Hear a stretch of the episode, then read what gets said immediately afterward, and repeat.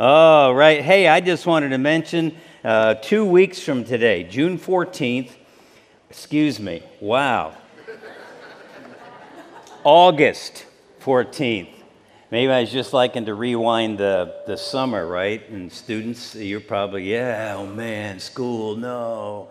But anyway, August 14th, two weeks from today, um, Ned Farnsworth, um, Ned and his wife Marisol and four kids have been with us all year long. And if you've been here for any number of years, you'll know that as they are missionaries in Ecuador and come home after four years in Ecuador, and they've been here and they've done that for three or four times now. Anyway, uh, they are actively have been all year long, and every year they're here actively involved in the ministry here at Heritage. And uh, we wanted to give Ned an opportunity to present their ministry, what they do in Ecuador. So on the 14th of August, two weeks from today, uh, Ned is going to be uh, sharing their ministry, preaching the word, and we're going to take a special offering for them.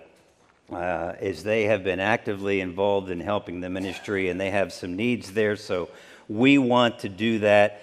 After all these years, we thought, you know, we've never had them do that. Thought it would be a great thing. So uh, that's coming up in two weeks. And I was going to mention Jeff Hash, but Jeff is here today. Jeff fell and broke his neck, literally.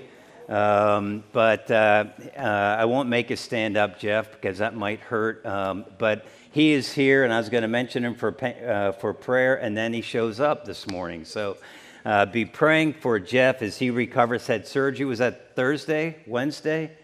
Uh, yeah, okay. Uh, anyway, and then I want to mention too Scott and Haley. You saw little Sophia, and that's great, but Scott and Haley both have COVID.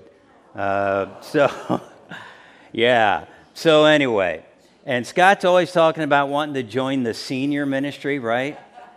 Well, now that they have a little baby home, he's going to be older quicker than he ever dreamed, right?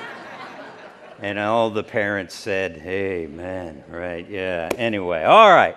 Well, hey, uh, good to have you here this morning, and uh, there's some energy. I'm excited about that. God has some stuff on my heart this morning. I'm burdened, and uh, it's, we're going to be looking at the book of Jude. But I want to say to you as we start, the best defense is a good offense. Have you ever heard that phrase? The best defense is a good offense. Now, probably most of you aren't thinking that has anything to do with a spiritual truth uh, because you may be see- football season is just around the corner. And uh, if you're a college football fan or a pro football fan, you'll be hearing a lot about that. Best defense is a good offense. And some of you are looking at me like, what does that mean? Others of you are like, hmm, I kind of have an idea. And then some of you are like, I know that. I got, I got that down. Yeah, I know exactly what's going on with that. And, and so, for those of you who may not be sure, the idea is that when you get two teams out on the field, we'll use the illustration of football, and you get both teams out there, and, and one is on offense and one is on defense. And, and the best defense is a good offense means that the longer the offense has the ball, right, the less they have to play defense. When, you have, when you're on offense, that's when you can score points. You can't score, well, I guess you can score on defense, but, but when you're on defense, the idea is you're trying to stop the other team from scoring. But if your offense is really high powered and say, you know what, we're going to go at it, we're going to be uh, aggressive, we're going to overwhelm the other team with our offense, it's going to keep the defense on the field a lot longer and not give them a chance to get their offense out on the field and score. So, a good offense that keeps the other team on the field and keeps their defense on the bench resting, uh, the best defense is a good offense.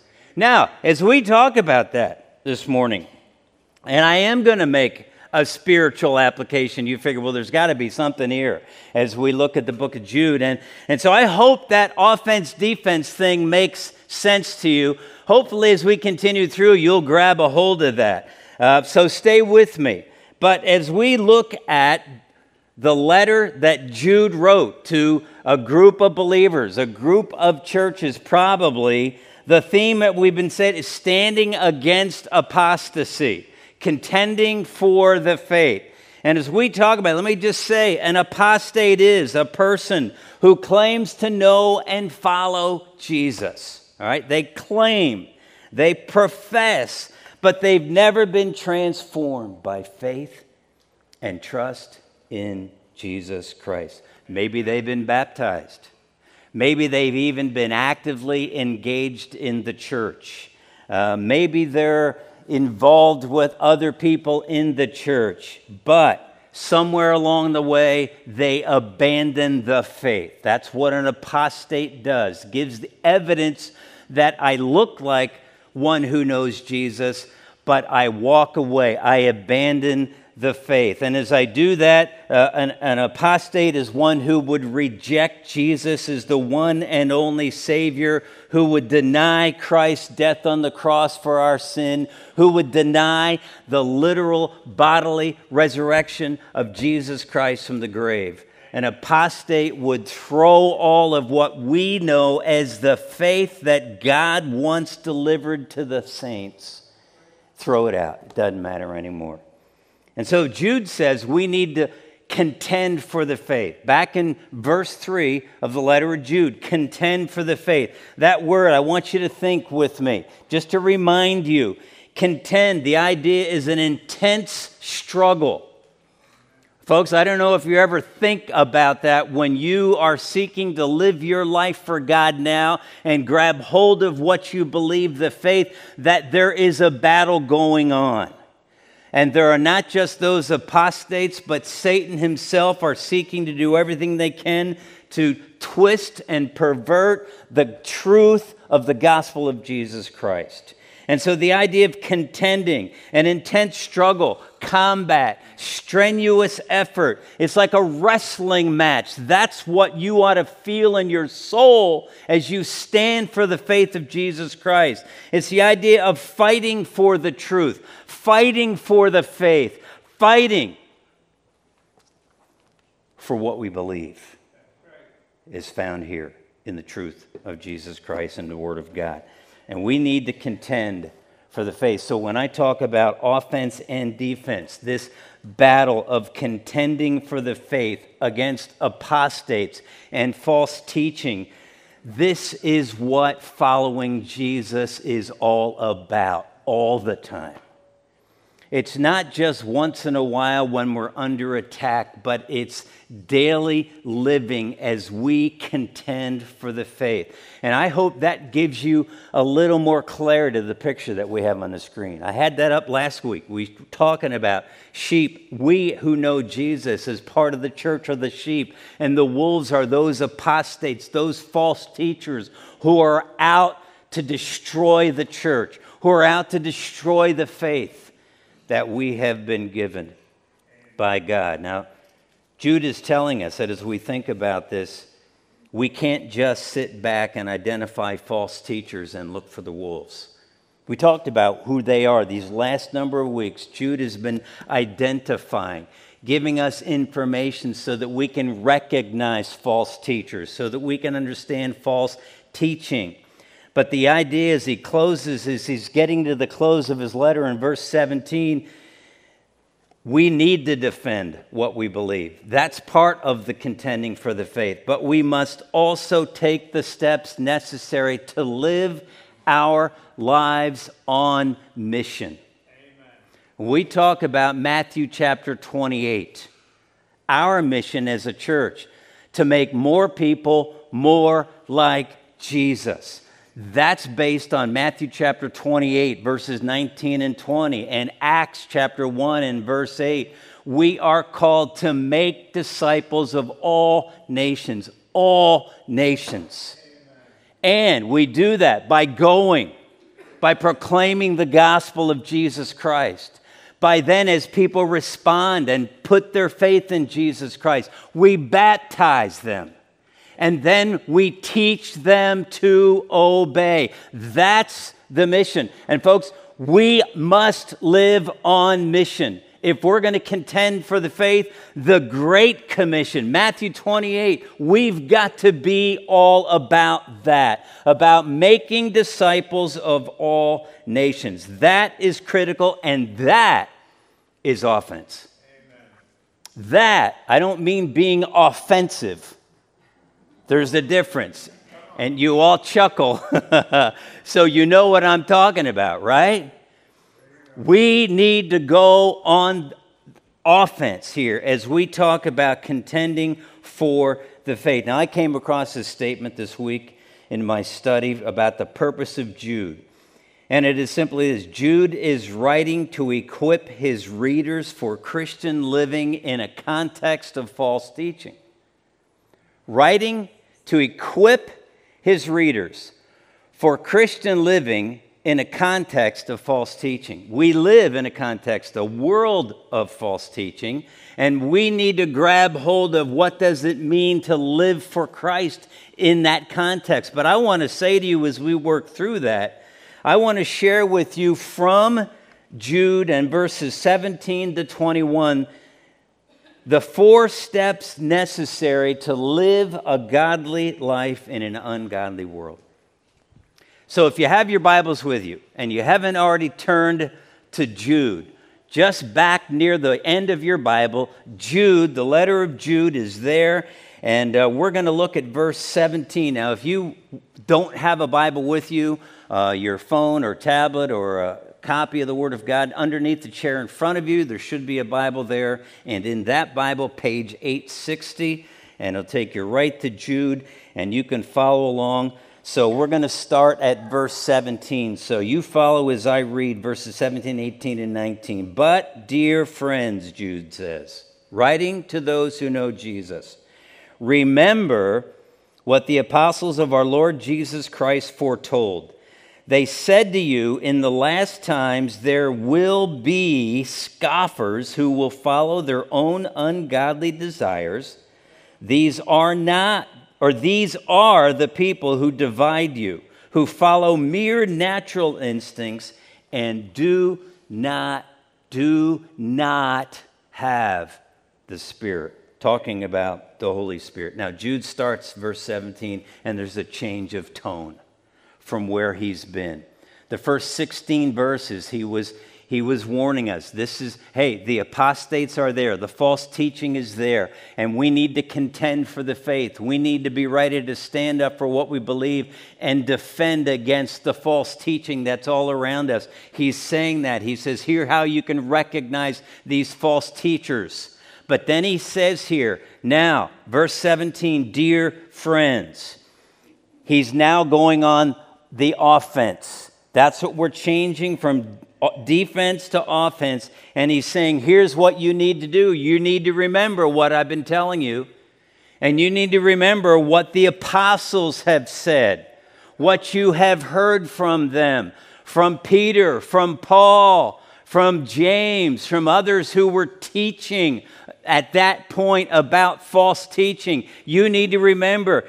And, and, and the apostles told us that there would be scoffers. Real simply put, a scoffer is a mocker, somebody who makes fun of anything, but in this case, the gospel, making fun of what we believe to be true. And he goes on, he says, they're ungodly, they're divisive. Whenever you see false teaching, apostates, there's going to be division. God's people are going to be split, they're going to be divided. And, and that's not in a good way. That's in a negative way. There's going to be God's people at one another because of false teaching. And he says, and then, and then they're worldly. They follow their natural instincts because they're without the Holy Spirit.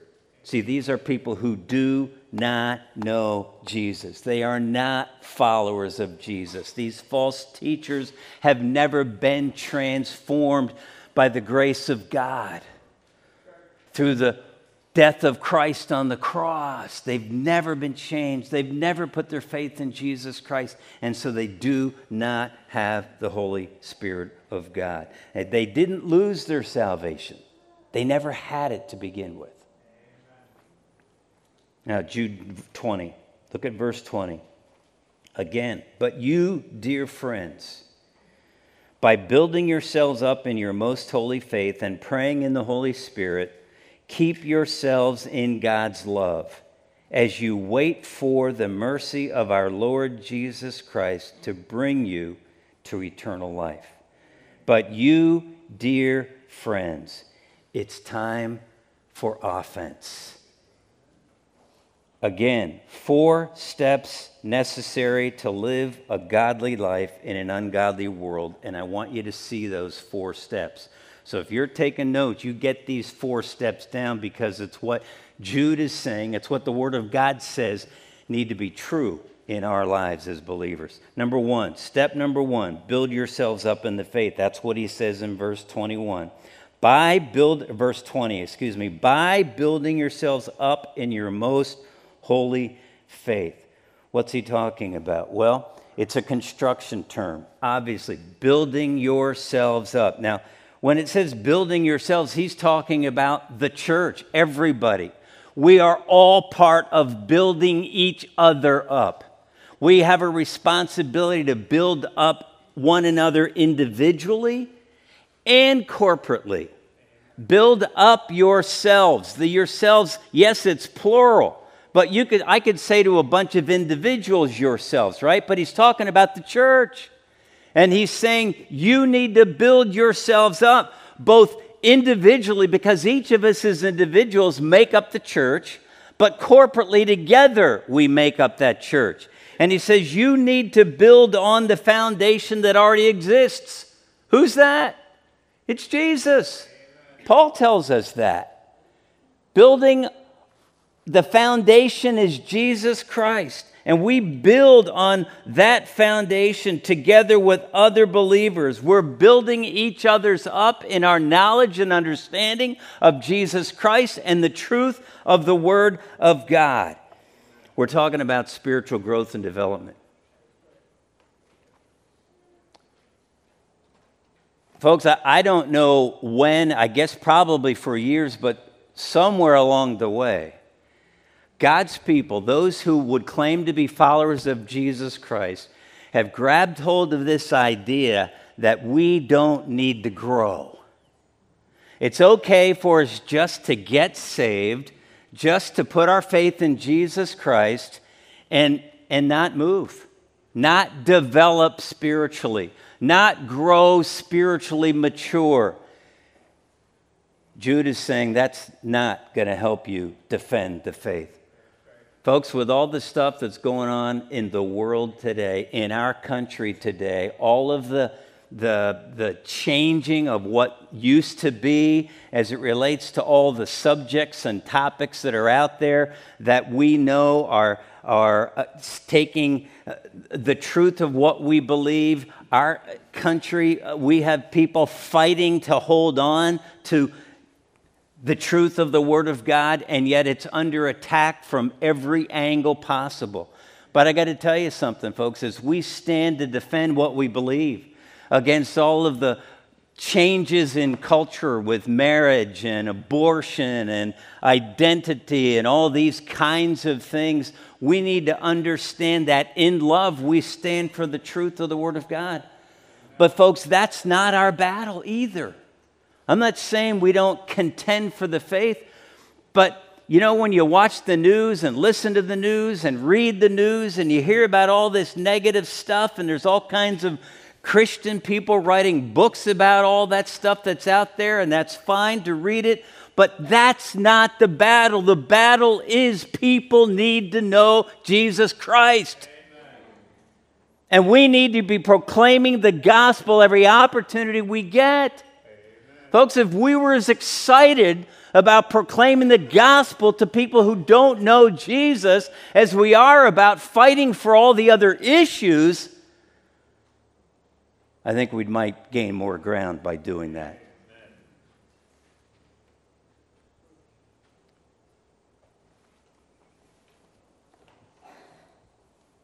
We need to build ourselves up. We need to help one another grow. The Bible's full, the New Testament, full of one another's. Encourage one another, serve one another, restore one another gently when someone's overtaken in a sin, carry one another's burdens, teach one another, admonish one another And I'm not going to take the time on the screen. I would have Colossians chapter 3 and verse 16. You can read that and study through that on your own. Let the message of Christ, the word of Christ, dwell among you richly as you teach and admonish one another. That idea of admonishing is warning. We warn one another. When we see evidence in the life of one who claims to know Jesus Christ that doesn't show that's not in keeping with the truth of the Word of God, we need to come alongside them and admonish them, warn them. It's quite the contrast from the divisiveness of the false teachers when Jude just said that these false teachers will seek to divide you. And yet, Jude is saying to God's people, you need to work to build yourselves up to stay together. And this is when the church becomes more than just a service on Sunday morning. You see, the church isn't just about what we do, because some of these things we're talking about what we need to do, but it's more so about who we are. And when we understand who God's called us to be, who He's made us to be as followers of Jesus Christ, we've got to help each other We've got to build ourselves up in the faith. Amen. Secondly, verse 20, and praying in the Spirit, praying under the control and influence of the Holy Spirit of God, guided and stimulated in your praying by the Holy Spirit of God. You're directed, you're led by the Holy Spirit of God. There are some who would read this and talk about praying in the Spirit and think that this would have something to do with speaking in tongues or something like that. That's not in, and not even close to being in the context of what Jude is writing about. We spent time back when we went through 1 Corinthians, so I'm not going to go back through all of that, but this is praying under the control and influence of the Holy Spirit of God. Paul tells us in Ephesians chapter 5 and verse 18 that we are to continually constantly, all the time, be filled with the Spirit under the control and influence of the Holy Spirit of God. And if you will study through Ephesians chapter 5, verses 15, 16 through 18, 19, you'll find out that the filling of the Spirit, and, and Paul is using an illustration. He says, Don't be drunk with wine but be filled with the Spirit. When a person is drunk, they're under the control of the alcohol. They, they, they can't help it, right? That's what's controlling them. And, and Paul is saying, just like a drunk person is under control by the alcohol, a person who's filled with the Spirit is under the control of the Holy Spirit of God. And so, a person who is filled with the Spirit, when they're praying, they're praying under the direction and the influence of the Holy Spirit of God. Folks, we can pray anywhere. That's the really great thing. It's talking to God. It's amazing.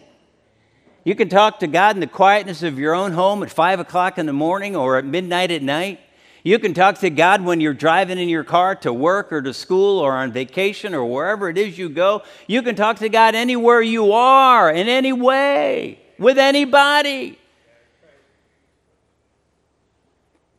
praying in the Holy Spirit. And it's important that we're praying according to the revealed will of God as we pray. You know, sometimes people will, will want to pray about things. You say, hey, would you pray with me about this because I'm thinking about this? Let, let me give you an example. As a youth pastor for a lot of years, sometimes we'd have some of our high school kids when they start dating and they'd get involved as a as, as a believer with an unbeliever. And, and, and we'd have a conversation. Was like, well, like I'm, pr- I'm praying about this. And whoa, there's nothing you, you, there's, you don't need to pray about that. God's word, his revealed will is clear that you got no business being involved dating an unsaved person as one who knows Jesus Christ. Just like you don't have any business as a believer marrying an unbeliever. We don't have to pray about that. Why? Because the revealed Word of God says otherwise. We're going to pray in the Spirit. We pray according to the truth, the revealed will of God. Check out Ephesians chapter 6 and verse 18. Paul says, and pray in the Spirit on all occasions with all kinds of prayers and requests. With this in mind, he says, be alert and always keep on praying for all the Lord's people. Amen. Are you praying for one another? Prayer's hard, isn't it? We need to be praying for one another. And that's what Paul's trying to get, or Jude's trying to get at here. And you know what? That's part of how we can build others up, is praying for them. Thirdly, step number three keep yourselves in God's love. Now, this is the key step in these four steps. And in these two verses, verses 20 and 21, Jude is talking about this whole business. Keep yourselves in God's love. It's the only imperative, it's the only command of the four steps. The others, they're not just suggestions or options. They're there, they're verbs that we need to, we need to do. We need to build ourselves up. We need to pray in the Spirit, and we're going to see in a minute. We need to wait for the mercy of the Lord. But this is a command. And it's the idea keep yourselves in God's love. You must do that. You say, well, how do we do that? How do you keep yourselves in God's love? I'm glad you asked. Because I want you to look at John chapter 15. John chapter 15. And if you want to write it down and follow or follow with me, John chapter 15. And I want you to see what, what, what Jesus himself said. John chapter 15 and verse 9. And here's, here's how we know what it means to keep yourselves in God's love. John 15, 9, as the Father has loved me, and Jesus is talking, okay? Jesus is talking. As the Father has loved me, so have I loved you. Jesus is talking to the disciples. All right? I so I have loved you. Now remain, here it is. Now remain in my love. Keep yourselves in God's love. Here's what Jesus says Remain in my love. Verse 10. Here's the how. Here's how we remain in God's. Keep yourselves in God's love. If you keep my commands, you will remain in my love, just as I have kept my Father's commands and remain in his love. So, what does it mean to remain in God's love? obey, right? Isn't that what it says? Look, if you keep my commands, you will remain in my love.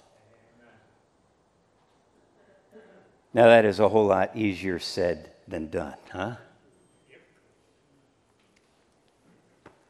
Remain in my love. Jude says it. Keep yourselves in God's love. The command is the same, and it is to obey Jesus, to keep his commands. We have that right here, the Bible. God's given us all that we need to do, He's given us all that we need to know. He says, You obey what's here. And that's what He says keep my commands. And then, you know, I, I look, look at the very last phrase of verse 10. He says, If you keep my commands, you remain in my love, just as I have kept my Father's commands and remain in his love. You know, that's a, a phrase, a sentence. I have to be honest with you. When I read through that, okay, that's just filler. Um, I don't need that. I'll just focus on the if you keep my commands, you remain in my love. And then I kept reading, and, I, and I, it hit me. Wait a minute. Jesus says, just as I have kept my Father's commands. So if we keep his commands, just like Jesus has kept his Father's commands, what does that make us? More like Jesus. Huh? I, I, I got to be honest, I missed that. I don't know how many times I read, and I missed it. I went right over it. And I'm like, okay, that's just one of those things. That's not what it really means. I, am going to keep going on. And yet I thought, no, no, no, no. That's our mission. More people, more like Jesus. We are to be growing more like Jesus every day. If you're not becoming more like Jesus in your own individual walk with God, folks, you can sit in this auditorium 24 hours a day, seven days a week, and guess what? You ain't gonna grow. You know who grow the most when they show up here on Sunday morning? Those who are growing at home.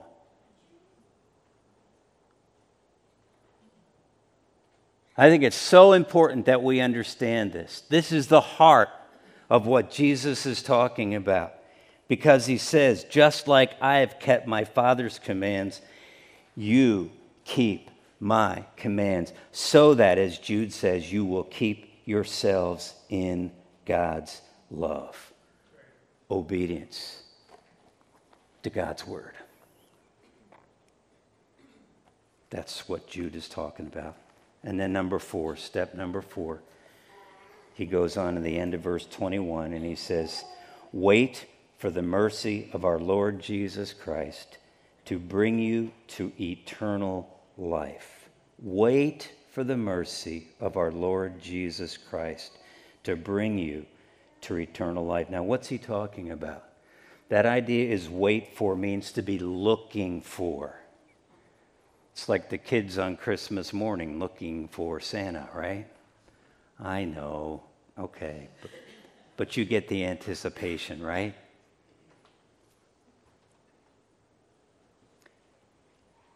Are you excited about the fact that Jesus is coming back? That's what that's what Jude is talking about. Because notice the end of that sentence. He says, to bring you to eternal life. What is that? That's the return of Jesus Christ at the rapture. To bring you to eternal life. To bring your salvation to its completeness. That's when we ultimately, finally become like Jesus. John says, 1 John chapter 3, and the first three verses, he says, Listen, we don't know what we're going to be like when Jesus comes again, but we know that we will be like him. Why? Because we will see him as he is. Jesus is coming, and that's what Jude is talking about. He says, We're waiting for the mercy and it is at that ultimate completion of our salvation when we fully experience the mercy of God, when we do not get what we deserve. Right? That's what we talk about. Grace is getting what we do not deserve. That's grace, right? God's undeserved favor, grace. But the mercy is God doesn't give us what we do deserve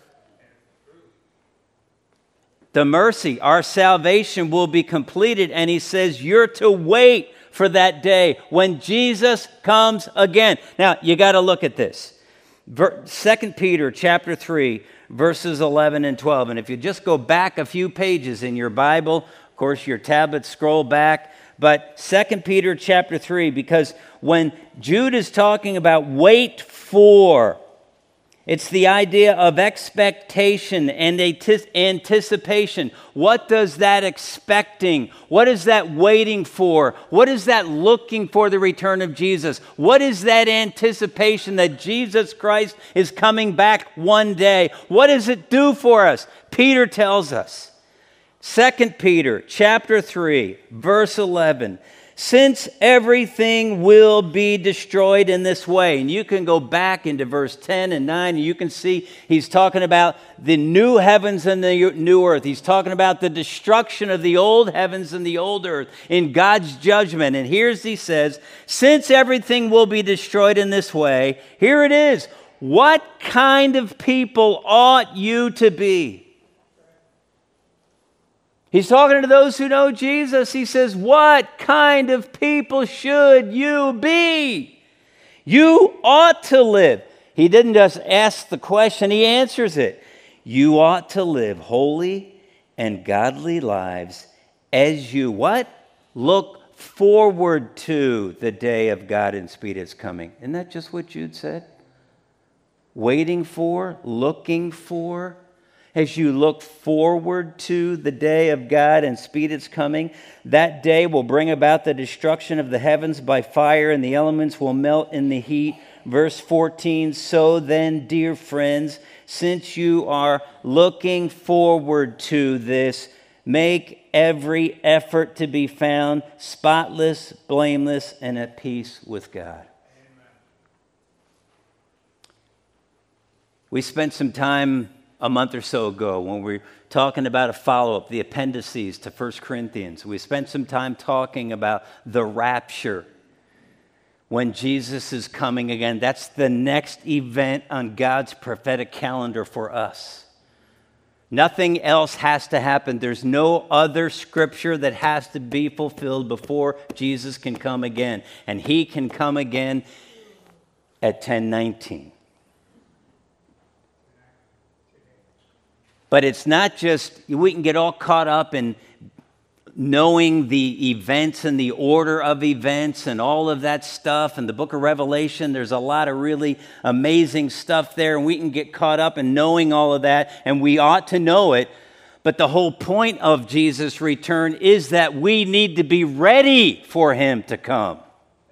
That's what Peter is talking about. That's what Jude is talking about.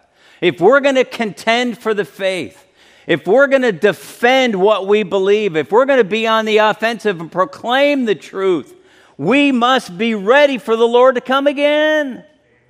And we got to be ready to tell people who don't know Jesus that he is coming and they better get on the stick.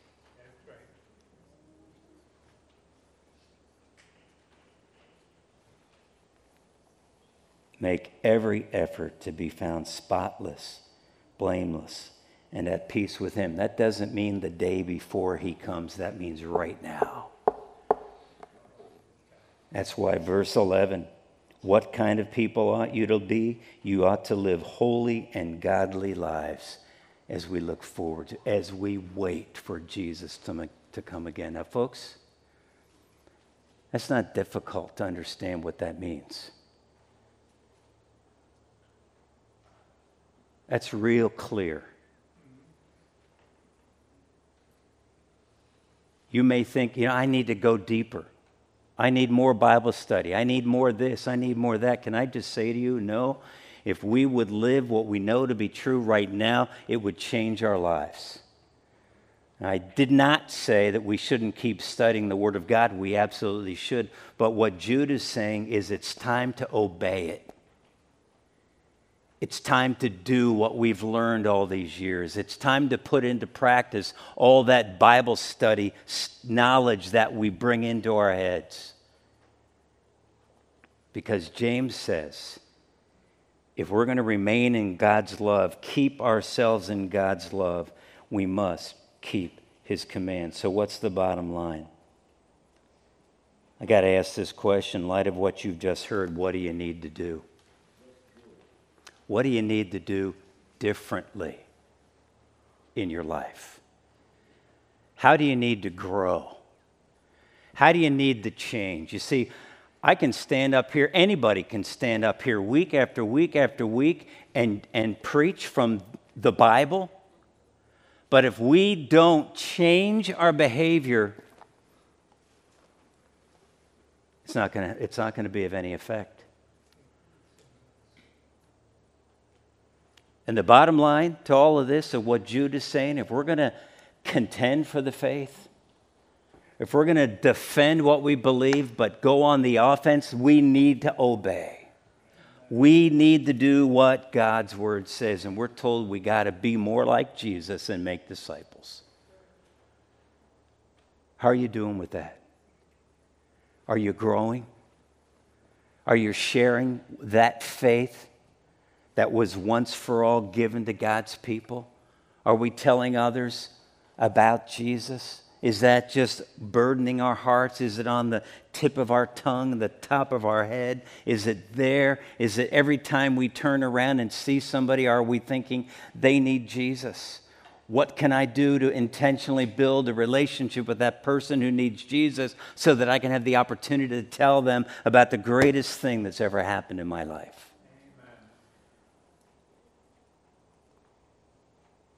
I think everyone here today who knows Jesus, and I'm not assuming everybody does, but for you who know Jesus, for you who are a follower of Jesus Christ, we talk all the time about our King Jesus, about our God is King of this entire world. Nobody here who knows Jesus would deny that, but I got to ask you are you following him? Are you serving him with all your heart? If we really believe he is the king of this whole world, how does that affect our life? How does it affect the way we live tomorrow morning when we get up and go about our day's activities?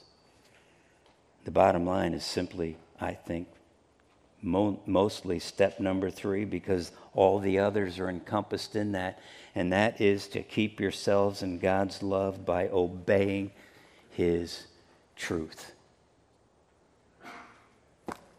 Father, thank you for your word.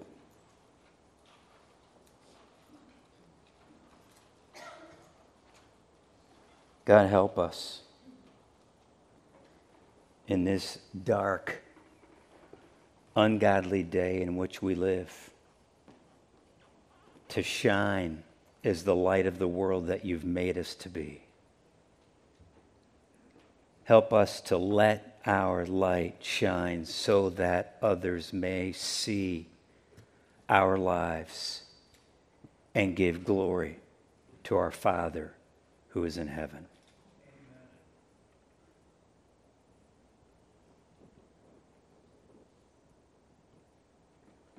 Lord, there's so much here, and yet it boils down to doing what we know is true and found in your word. God, help us to obey you in the power of your spirit.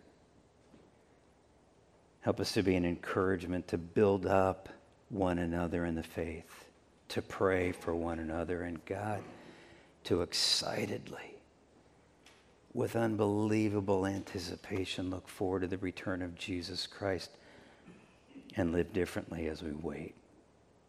For it's in Christ's name I pray. Amen.